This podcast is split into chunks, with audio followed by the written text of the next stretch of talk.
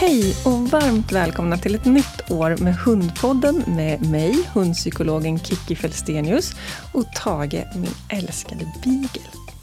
Det är så kul att det äntligen är dags för att spela in en ny säsong och jag är så glad och tacksam att Furry Friends även det här året är med och sponsrar podden. Jag är så glad att just de vill vara min samarbetspartner för att dels så erbjuder de superbra produkter för dig och din hund men de har också hjärtat på rätta stället vilket de bland annat visar genom sitt engagemang i Hundar utan hem och sitt engagemang i den här podden såklart. Jag kommer hitta på en massa spännande aktiviteter med Furry Friends under året så om du inte redan följer dem på Instagram då tycker jag att du ska göra det nu. De heter Furry Friends Family på Instagram. Även det här året så kommer jag släppa ett avsnitt varannan måndag.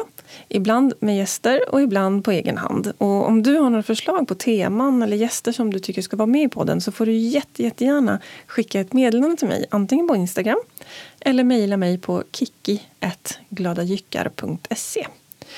Och apropå Instagram, från och med nu så kommer jag fokusera all min aktivitet till mitt hundpsykologkonto så jag har stängt ner poddens Instakonto. Så om du vill ha fortsatta uppdateringar så ska du alltså gå in och följa hundpsykologen Kiki på Instagram. Där ger jag löpande tips och råd, delar bilder och filmer på gulliga och duktiga hundar, visar klipp från min och Tages träning och självklart en massa information om podden och en massa, massa annat. Så in och följ mig på hundpsykologen Kiki. Idag i årets första avsnitt så tänkte jag prata om trygg och rolig hantering. Och det är lite inspirerat av ett föredrag som jag höll här häromdagen. Och det här är ett tema som jag tycker börjar få mer och mer uppmärksamhet och där fler och fler börjar inse vilken fantastisk skillnad det kan göra om vi lägger lite tid och energi på just hanteringsträning. Och vad menar jag då med hantering? Jo, jag menar att vi behöver liksom göra någonting med hunden eller snarare hundens kropp på något sätt. Det kan handla om kloklippning, pälsvård, till exempel borstning, trimning, klippning, bad. Eh, det kan vara undersökning av en veterinär eller att man själv vill kolla igenom hunden eller en fysioterapeut eller vad det kan handla om. Det skulle kunna vara att ge medicin eller någon form av behandling. Det kan vara örondroppar som ska ges, ögondroppar, sprutor, tabletter. Allt det där skulle man också kunna räkna in i hantering. Men det kan också vara enklare saker som att ta bort en fästing eller ta bort skräp ur pälsen. Eller kanske borsta hundens tänder. Och trygg och rolig sa jag. Vad menar jag med det då? Jo, men jag tänker att det ska vara en uh, hantering som är så fri som det bara går från tvång, obehag och stress. Och att vi har så mycket som möjligt av förutsägbarhet för hunden, att den vet vad som kommer hända. Frivillighet, det vill säga att hunden kan välja själv om den ska behöva bli utsatt för det här eller inte. Eh, aktivt deltagande från hundens sida, det vill säga att hunden kanske själv är med och, och aktiverar sig. Istället för att jag bara tar hundens tass och börjar klippa så får hunden ge mig tassen och så kan jag börja klippa. Och också så mycket som möjligt av positiva känslor involverat. Andra begrepp som är lite närbesläktade med det här det är frivillig hantering, stressfri hantering, felfri hantering. Jag tänker alla de där begreppen kan ju vara bra om ni vill söka efter mer information på området. För som sagt, det händer jättemycket på det här området idag. Och det som jag framförallt börjar märka nu det är att det har blivit en väldigt stor ökad, eh, ökat intresse bland vanliga hundägare. Det har funnits massor av information om det redan innan men vi har faktiskt haft lite svårt att få hundägare intresserade av att komma på föredrag och kurser och sånt på det här temat. Men nu, nu märker man att nu är tiden mogen. Och det tycker jag känns jätte, jättebra. För att det här är ju verkligen ett område där vi kan höja hundarnas livskvalitet avsevärt. För att om det nu är så att man tycker att den här eh, hanteringen blir lite stressande för hunden såklart, men kanske också för oss människor för att vi tycker inte om att utsätta våra hundar för obehag såklart. Då kan det lätt bli så att man skjuter upp de här hanteringsaktiviteterna. Och det kan ju i sin tur innebära att hunden får dålig omvårdnad. Man kanske skjuter upp ett veterinärbesök eller undviker att klippa klorna för ofta för att man vet att det kommer bara bli en fight av det i alla fall. Och när man väl gör det så blir det en jobbig upplevelse för hunden. Och det här är ju någonting som vi ska göra hela hundens liv så att det är verkligen, verkligen värt att lägga lite tid och kraft på det. Och man kan göra så otroligt mycket. Tyvärr är det också så att många hundyrkesverksamma, det kan vara alltifrån oss hundtränare till veterinärer, frisörer, kloklippare, eh, alla möjliga som jobbar med hundar. Det är faktiskt många av dem också som saknar kunskap om trygg hantering. Så vi kan inte lösa problemet bara genom att lämna in hunden någonstans och så hoppas att det blir bra. Det finns många som är helt fantastiska på det här och säkert kan göra ett jätte, jättebra jobb med att hjälpa er med till exempel kloklippning eller pälsvård. Men även om ni lämnar bort hunden till någon som är jätteduktig på att eh, ta hand om er hund även mentalt, inte bara hanteringsmässigt, att de inte bara kan klippa hunden snyggt utan de kan också se till att hunden får en positiv upplevelse. Även om ni lyckas hitta en sån person så löser det inte problemet fullt ut utan ni måste fortfarande träna hunden och preppa den. För att om hunden tycker det är lite svårt och jobbigt med hantering då blir det inte mindre jobbigt av att en främmande person ska göra det utan du måste fortfarande träna hunden så att den är van vid de här handgreppen. Även när det gäller hundyrkesverksamma så upplever jag att intresset verkligen ökar och det finns fler och fler som är Fear Free certifierade och medlemmar i Sveriges hundföretagare och därmed att företaget är H-märkt. Och det är superpositivt men fortfarande så är det faktiskt ganska många där man inte kan vara helt säker och trygg med att eh, de hanterar hunden på på ett stressfritt eller så stressfritt sätt som det går. Så det är värt att kolla upp vart man lämnar sin hund. Okej, om vi nu ska prata lite mer i detalj om det här med hanteringsträning så tänker jag att det första man behöver ha koll på det är hur ens hund ser ut när den börjar tycka att någonting är lite obehagligt. Och inte vänta för de här stora tydliga signalerna om att någonting är fel. Det vill säga att hunden biter eller nassar eller morrar eller försöker fly. Utan att man börjar titta redan på små, små, små signaler om att nu börjar det bli lite jobbigt för hunden. Så att man kan börja agera redan där och tillrättalägga situationen eller träna hunden på ett sätt som gör att den tycker att det är positivt. Och några såna små eller mindre signaler på att hunden är på väg upp i stress det kan vara till exempel att hunden får minskat intresse för leksaker eller godis. Den kanske inte längre tar det där lite halvgoda godiset utan bara vill ha supergott godis. Då är det ett tydligt tecken på att hunden är på väg upp i stress. Eller om det är så att hunden brukar tycka det är kul att leka och så vill den inte det just nu. Nej, men då är den kanske lite ansträngd i situationen. Det kan också vara så att kroppsspråket liksom ändras tempot på hunden. Att istället för att vara lugn och harmonisk så blir den jätteuppstissad och upp i varv. Och det kan faktiskt vara lite lätt att blanda ihop med, med glädje och energi. En hund som blir stressad kan bete sig nästan som om den var väldigt glad. Den spattar omkring och stissar omkring och är väldigt uppvarvad. Men det kan också bli så att hunden lite slår av på tempot och blir långsammare och stelare i sina rörelser och att det kan vara ett tecken på att den är på väg upp i stress. Det kan också vara bra att studera lite svansen på sin hund. Hur ser svansen ut på min hund när den är helt trygg och harmonisk? Ofta är det mjuka, stora rörelser, eh, viftanden från höger till vänster i stora, vida rörelser. Om hunden blir lite spänd så kanske den fortsätter vifta på svansen men ofta så blir det lite mer stela rörelser. Man kan också titta på höjden på svansen. Om den har det lite högre än vad den brukar eller lägre eller till och med börjar stoppa in den lite mellan bakbenen. Då har vi en hund som är obekväm eller stressad i situationen. Andra tecken kan vara att hunden börjar slicka sig runt munnen eller smacka lite med munnen. Det kan vara ett tecken på att den är på väg upp i stress. Självklart så kan den också slicka sig i munnen för att den är sugen på godis. Så att man måste titta på helheten hela tiden. Ytterligare något tecken kan vara att hunden undviker ögonkontakt eller stirrar på dig. Så det kan vara antingen att den liksom försöker vända bort blicken eller att den verkligen spänner ögonen i dig. Det kan också vara att den flåsar, eh, flämtar, söker mycket trygghet hos ägaren, blir lite klängig på dig. Eller att den går undan och försöker lägga sig under en stol eller säng eller någonting. Och det kan också vara att den blir lite mer tveksam till social interaktion. Om man kommer till veterinären till exempel och min hund vanligtvis är förtjust i människor men inte vill gå fram och hälsa på veterinären då är den troligtvis ganska stressad i situationen. Så titta lite på din hund. Hur ser den ut när den är trygg och glad? Och hur ser interaktionen ut när ni tränar andra bara roliga saker? Om ni tränar tricks till exempel. Hur rör den sig? och Var har den svansen? Och hur mat och lekintresserad är den? Och sen så jämför du med det när ni jobbar med hanteringsträning eller hantering. Då blir det lite lättare att upptäcka när hunden är på väg upp i stress så att den inte behöver gå så långt så att den behöver morra eller bita. Men en sak är att göra situationen stressfri men jag tycker inte att vi ska stanna där utan utöver att den ska vara stressfri och fri från obehag så tycker jag att vi till och med ska göra det till en positiv upplevelse. Alltså inte bara hamna på plus minus noll utan verkligen det här ska vara någonting trevligt för hunden. Och som jag nämnde tidigare så finns det några saker som man kan tänka på. Första punkten det var att situationen är förutsägbar ur hundens perspektiv. Och det tänker jag att vi kan åstadkomma genom att vi tränar in någon tydlig rutin eller ritual som gör att hunden kan liksom räkna ut och vet vad som ska hända härnäst.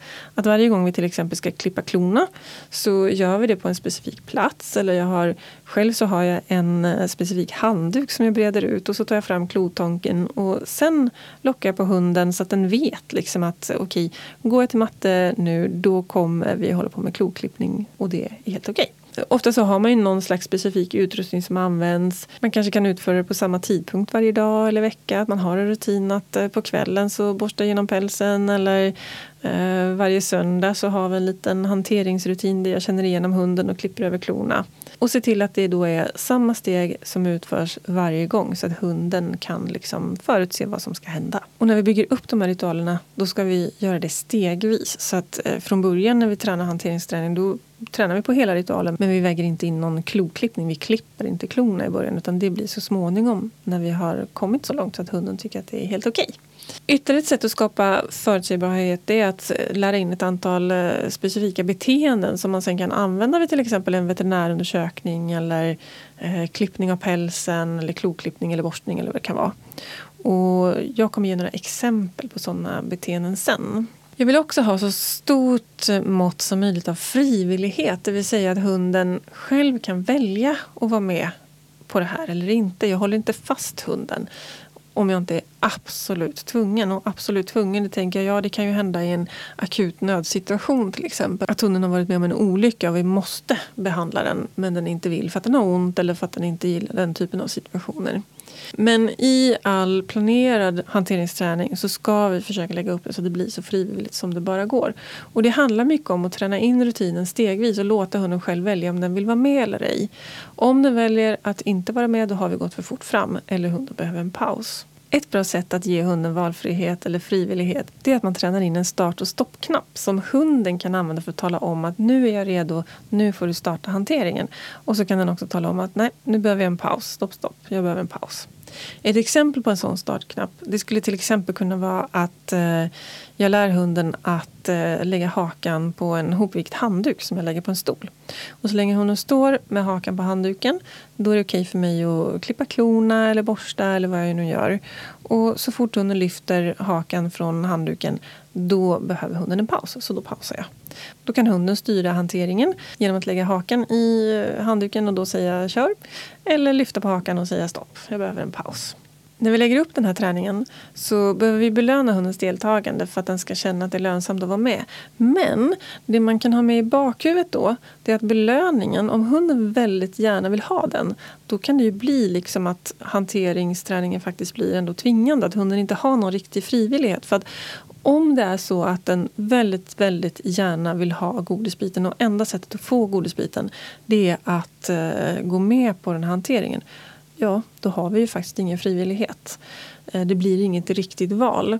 Så ska vi göra det riktigt frivilligt för hunden då behöver vi vara lite kreativa med att tänka på hur kan vi faktiskt göra det frivilligt att hunden kan välja om den vill göra det här för att få maten eller någonting annat för att få maten eller kanske bara få mat gratis.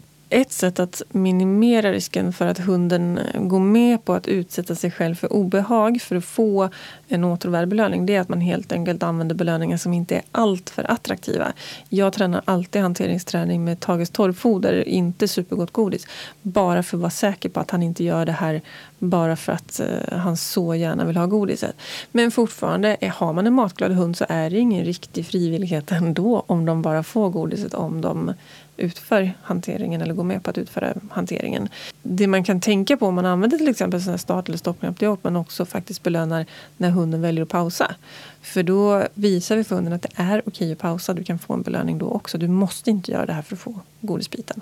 Aktivt deltagande men det är också någonting som verkligen, verkligen kan göra hanteringen mer eh, positiv för hunden. Att hunden självmant eh, kliver upp på ett bord när vi ska undersöka den eller självmant kliver upp på handduken där vi ska utföra hanteringen eller hunden självmant lyfter upp tassen istället för att jag tar den. Att hunden sticker in huvudet självmant i en sele eller halsband eller munkorg istället för att vi trär på halsbandet eller selen eller munkorgen. Eller om vi behöver undersöka hunden liggande att vi kan liksom be hunden lägga sig ner istället för att vi välter hunden.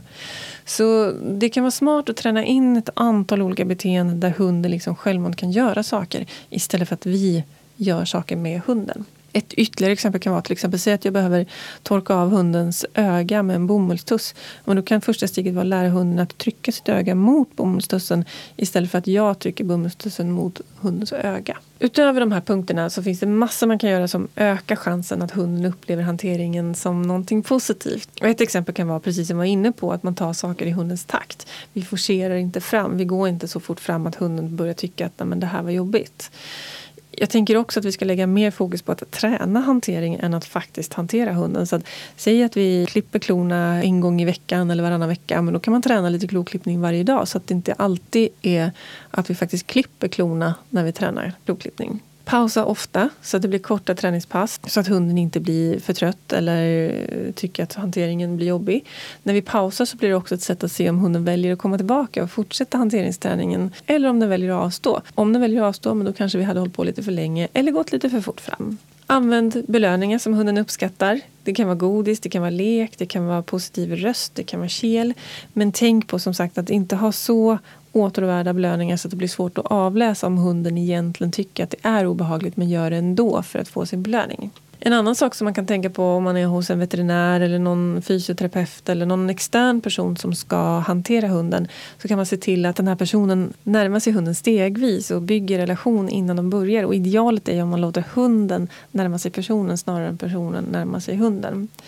Och tänk på att upplevelsen börjar liksom redan när ni kliver ur bilen. Så ska ni till veterinären till exempel, men börja med att gå ur bilen och göra något roligt. Sök lite godis, rasta hunden, lek lite. Och sen kan ni jobba er in något sakta men säkert. Kom dit i god tid så att ni hinner köra lite godisök i väntrummet, kanske tugga ett ben eller någonting. Så att inte hunden är stressad redan när den kommer in i undersökningsrummet. Och första intrycket är oerhört viktigt. Så tänk på att tillrättalägga i början. Och kanske om ni ska börja klippa hunden hos en frisör till exempel. Be att få komma dit. Boka en tid som ni sätter av lite kortare tid där ni bara kan vara där och leka och mysa och lära känna personen. Och kanske klippa lite om det går bra. Annars bara se det som en träning på att vara på den platsen. Och tänk på din egen utstrålningskänsla.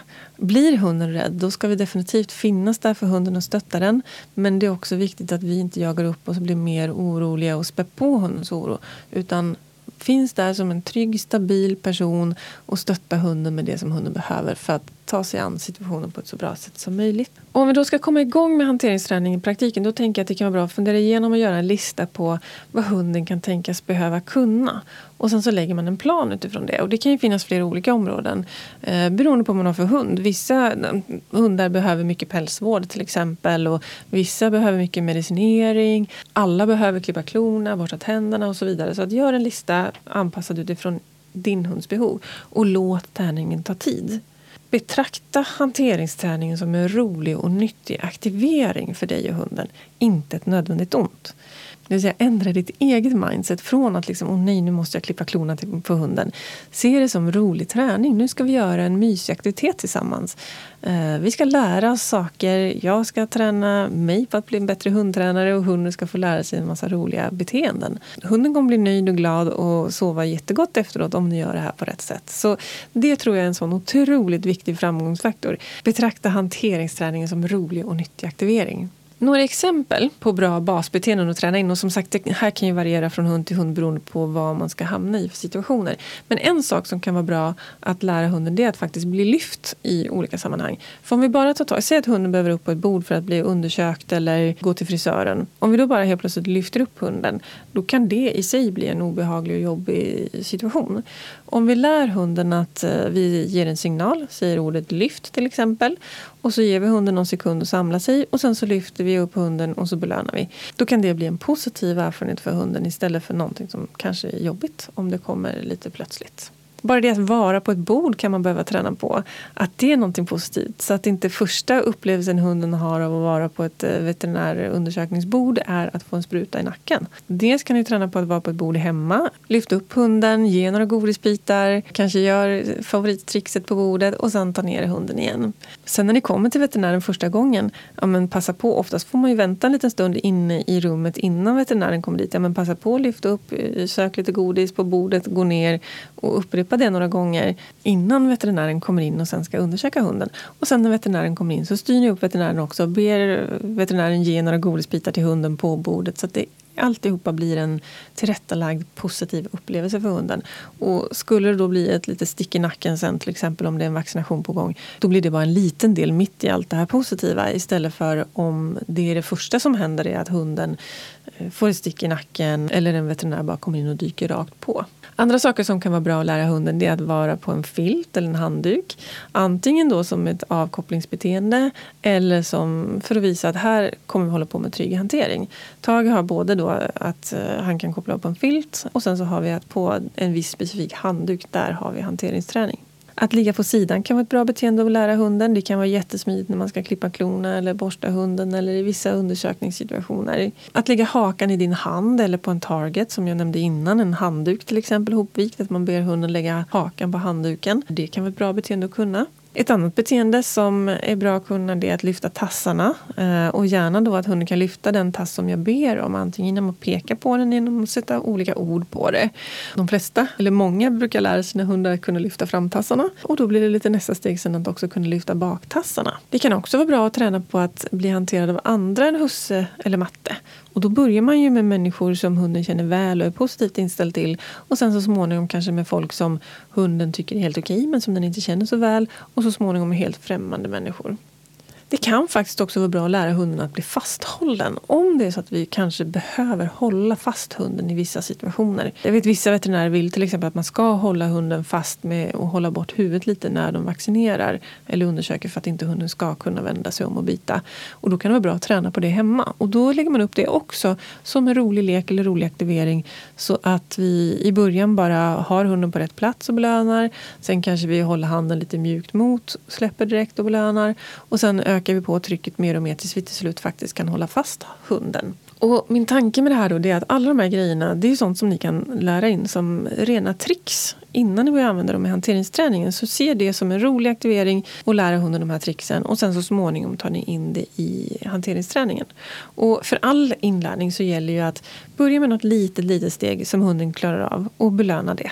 Och sen ökar ni svårighetsgraden i takt med att hunden klarar av det. Och så fortsätter du att belöna. Och gärna varva lätta och svåra träningsomgångar så att det inte bara blir svårare och svårare hela tiden för att då kommer det till slut bli så svårt att hunden ger upp. Om ni varvar lätta träningsomgångar med lite svårare och ännu svårare och så tar ni det sakta men säkert så att det till slut går att göra allt det som ni vill kunna göra med hunden.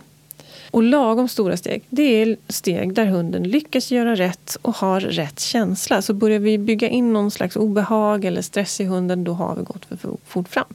Rätt beteende och rätt känsla, då har vi lagom stora steg. Tidigare så nämnde jag det här med start och stoppknapp. Att man ger hunden någon form av beteende som den kan få använda för att starta igång respektive pausa hanteringsträningen. Och det exemplet jag gav det var ju att eh, hunden lägger hakan på någon form av target, till exempel en handduk som ligger ihopvikt på en stol. Eh, men det kan också, det finns någonting som kallas för bucket game, eh, hinkleken, som har blivit väldigt populär och som ni kan gärna söka på om ni är intresserade av den. Den går ut på att man lär hunden att titta på en skål med godis. Och så länge hunden tittar på godisskålen då, då kan vi köra på träningen. Och om eh, hunden släpper fokus på skålen då ska vi pausa. Ytterligare en typ av startbeteende skulle kunna vara att hunden ligger i sidan med huvudet i marken. Och så länge den lägger ner huvudet i marken då får vi köra på och vill den ha en paus så reser den upp huvudet från marken. Det håller jag på just nu och tränar in som Tages nya kloklippningsrutin. Och vi har kommit så långt nu att vi har precis kunnat börja klippa lite på framtassarna. Så min och Tages rutin ser alltså ut så att jag har ju min handduk som är startsignalen för all hantering. Så först tar jag fram handduken eh, och då när jag lägger ner den, om Tage kommer till handduken då är han redo för hanteringsträning generellt. Ska jag klippa klorna då har jag även med mig klotången fram redan från början så att han vet att det är den typen av hantering det handlar om. Sen kan jag erbjuda honom att lägga sig på sidan och då har han valfrihet att lägga sig ner eller inte. Gör han inte det så är det helt okej, då kan vi göra någonting annat istället. Eh, när han sen lägger ner huvudet i golvet då kan jag börja hanteringsträningen. Och det jag gör då är att jag börjar lite stegvis. Att inte bara dyka rakt på tassarna utan kanske klappar om lite grann, myser lite, smeker lite. Och så får han en godisbit som belöning. Och så får han sen själv välja igen om han lägger ner huvudet igen så att vi kan fortsätta. Och så länge han eh, har huvudet nere så kan jag klippa klor och pyssla med honom. Och det här har blivit en väldigt, väldigt bra rutin för Tage så att han ligger väldigt avslappnat och, och tryckt på den här handduken och tycker att men det här det är rätt mysig träning. Så om man vill tillämpa hela det här tänket då på just kloklippningen men då kan man lägga upp det på massor av olika sätt. Och det viktiga är att vi tänker på att ha så mycket som möjligt av förutsägbarhet, frivillighet och aktivt deltagande och positiva upplevelser för hunden som det bara går. Och ingen stress eller obehag. Men sen exakt hur rutinen ser ut, nej men det kan man faktiskt välja lite själv och prova sig lite fram själv. Vad som funkar för dig och för din hund. Vissa hundar kan tycka det är jätteskönt att ligga och chilla på sidan medan andra vill inte alls ligga på sidan. Utan då kan det vara smidigare att de står upp och att man gör lite som när man eh, kratsar hovarna på en häst. Man ber om en tass och så lyfter hunden tassen och då kan man klippa medan hunden står upp. Så det finns många olika alternativ och det viktigaste är att du tänker igenom hur kan du göra det här på bästa sätt så att det innefattar alla de här parametrarna som jag vill komma åt. När det gäller just kloklippning så finns det lite fler saker som är bra att tänka på som inte kanske är rent de träningsmässiga bitarna. Men jag tänker att dels är det otroligt viktigt att använda en skarp klotång. En som klipper väldigt enkelt igenom klorna för att ju slöare klosaxen är desto obehagligare, liksom, desto mer känns själva klippet. Så en skarp klotång är jätte, jätteviktig. Och när du väl klipper, när du har kommit så långt så att du kan börja klippa, klipp hellre lite, lite i taget än ett rejält klipp. Så första gångerna då brukar jag bara gnaga lite längst fram på toppen på klon och sen klipper jag hellre flera gånger än att klippa mycket på en gång. Och pausa ofta. Så i början när du väl börjar klippa, då kanske du klipper en klo om dagen. Och sen när du har klippt igenom alla klorna, då är det dags att börja om från början igen. Men eh, det spelar ju ingen roll, för att det är ju bra aktivering det här. Och träna, träna, träna, träna. Träna mer än vad du klipper. Eh, särskilt i början. Ett litet tips det kan vara att eh, använda en pannlampa för kloklippningen. För det är ofta lite svårt att se om det är mörkt men har man pannlampa på sig då får man ljuset där som man, där man riktar ansiktet och ögonen. Och jag som använder glasögon när jag klipper, jag måste ha på mig dem även när vi tränar. Även om jag inte tänkt klippa, för annars så genomskådar hundarna mig och märker att jaha, när glasögonen inte är på då är det ingen fara. Men om glasögonen är på då är det risk för klippning. Så då måste de vara med redan från början i ritualen. Om det är så att du måste klippa hundens klor men hunden inte är redo, eh, då tänker jag att Dels så kan man ju verkligen fundera på måste man eller måste man inte. Så att man eh, gör ett eh, övervägt val där. Och sen så att om vi då måste klippa, gör det så stressfritt som möjligt. Man kanske kan avleda hunden jättemycket. En person avleder med en köttbulle som hunden får stå och gnaga på eller en mjukosttub eller någonting. Och den andra personen klipper snabbt över de klor som behöver klippas. Och ta bara några åt gången hellre än att, för ofta kan det gå bra med kanske en eller två klor och sen så börjar hunden stressa upp sig. Ta då bara en eller två klor åt gången. Men det här är ju verkligen bara en nödlösning. Det är ju inte det som vi vill ha så småningom. Och då tänker jag också för att inte den här nödklippningen ska smitta av sig på den här ritualen jag håller på och tränar.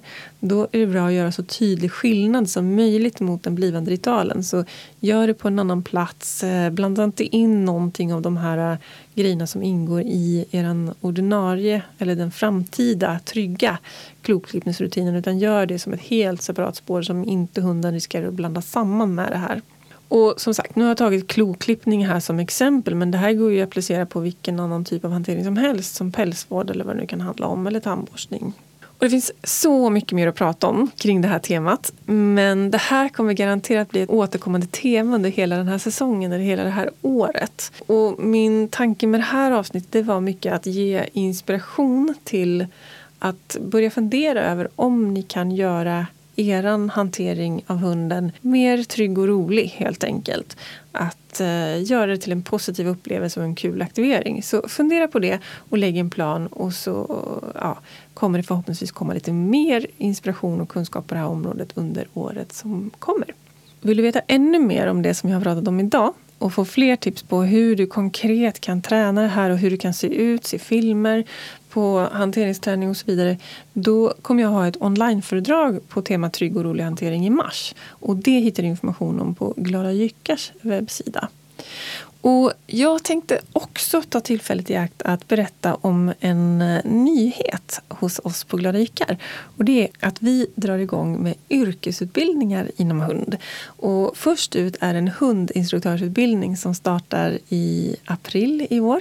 Och där kommer jag vara huvudlärare. Med mig i lärarteamet kommer jag också ha Cecilia Strömberg som ni ju har hört massor av här i podden. Och dessutom så kommer veterinär Elin Lindell eh, vara med och prata om saker som handlar om hundars hälsa bland annat. Och dessutom så kommer etolog Anna-Maria Svedberg vara med som eh, kommer prata om etologi och antrosologi och lite andra spännande saker. Vi ser så mycket fram emot den här utbildningen. Det här är någonting som vi haft i bakhuvudet länge och nu är det äntligen dags. Och det ska bli så kul och vi lovar verkligen att göra den bästa tänkbara utbildning som man bara kan tänka sig. Så om du är sugen på att att eh, börja jobba med hundar och hundträning och vill nå ut och sprida inspiration och kunskap och på det sättet bidra till ökad livskvalitet hos eh, hundar och deras eh, familjer. Ja, men då ska du boka in dig på vår hundinstruktörsutbildning. Vi kommer genomföra utbildningen i en ganska liten grupp så det är begränsat antal platser och en hel del av dem är redan bokade så vänta inte för länge om du vill vara med. Vill du veta mer om utbildningen då är du självklart eh, välkommen att kontakta oss. Antingen så slår du mig en signal. Enklast är nästan att du mejlar mig så kan jag ringa upp när jag får en lucka. Men hör av dig på ett eller annat sätt. Du hittar information om utbildningen på Glada Jykars webbsida. Så in och kolla där så hittar du mer information. Och nästa avsnitt av podden kommer om två veckor och då kommer faktiskt veterinär Elin Lindell, hon som är med i vår hundinstruktörsutbildning. Hon kommer hit och då ska vi prata om smärta, klåda och magbesvär som är tre fysiska åkommor som kan drabba våra hundar och påverka deras beteende och välmående negativt. Och det ser jag verkligen fram emot. Tusen tack för att du har lyssnat på Hundpodden med Kiki Felstenius och Tage the Beagle. Ha en underbar dag!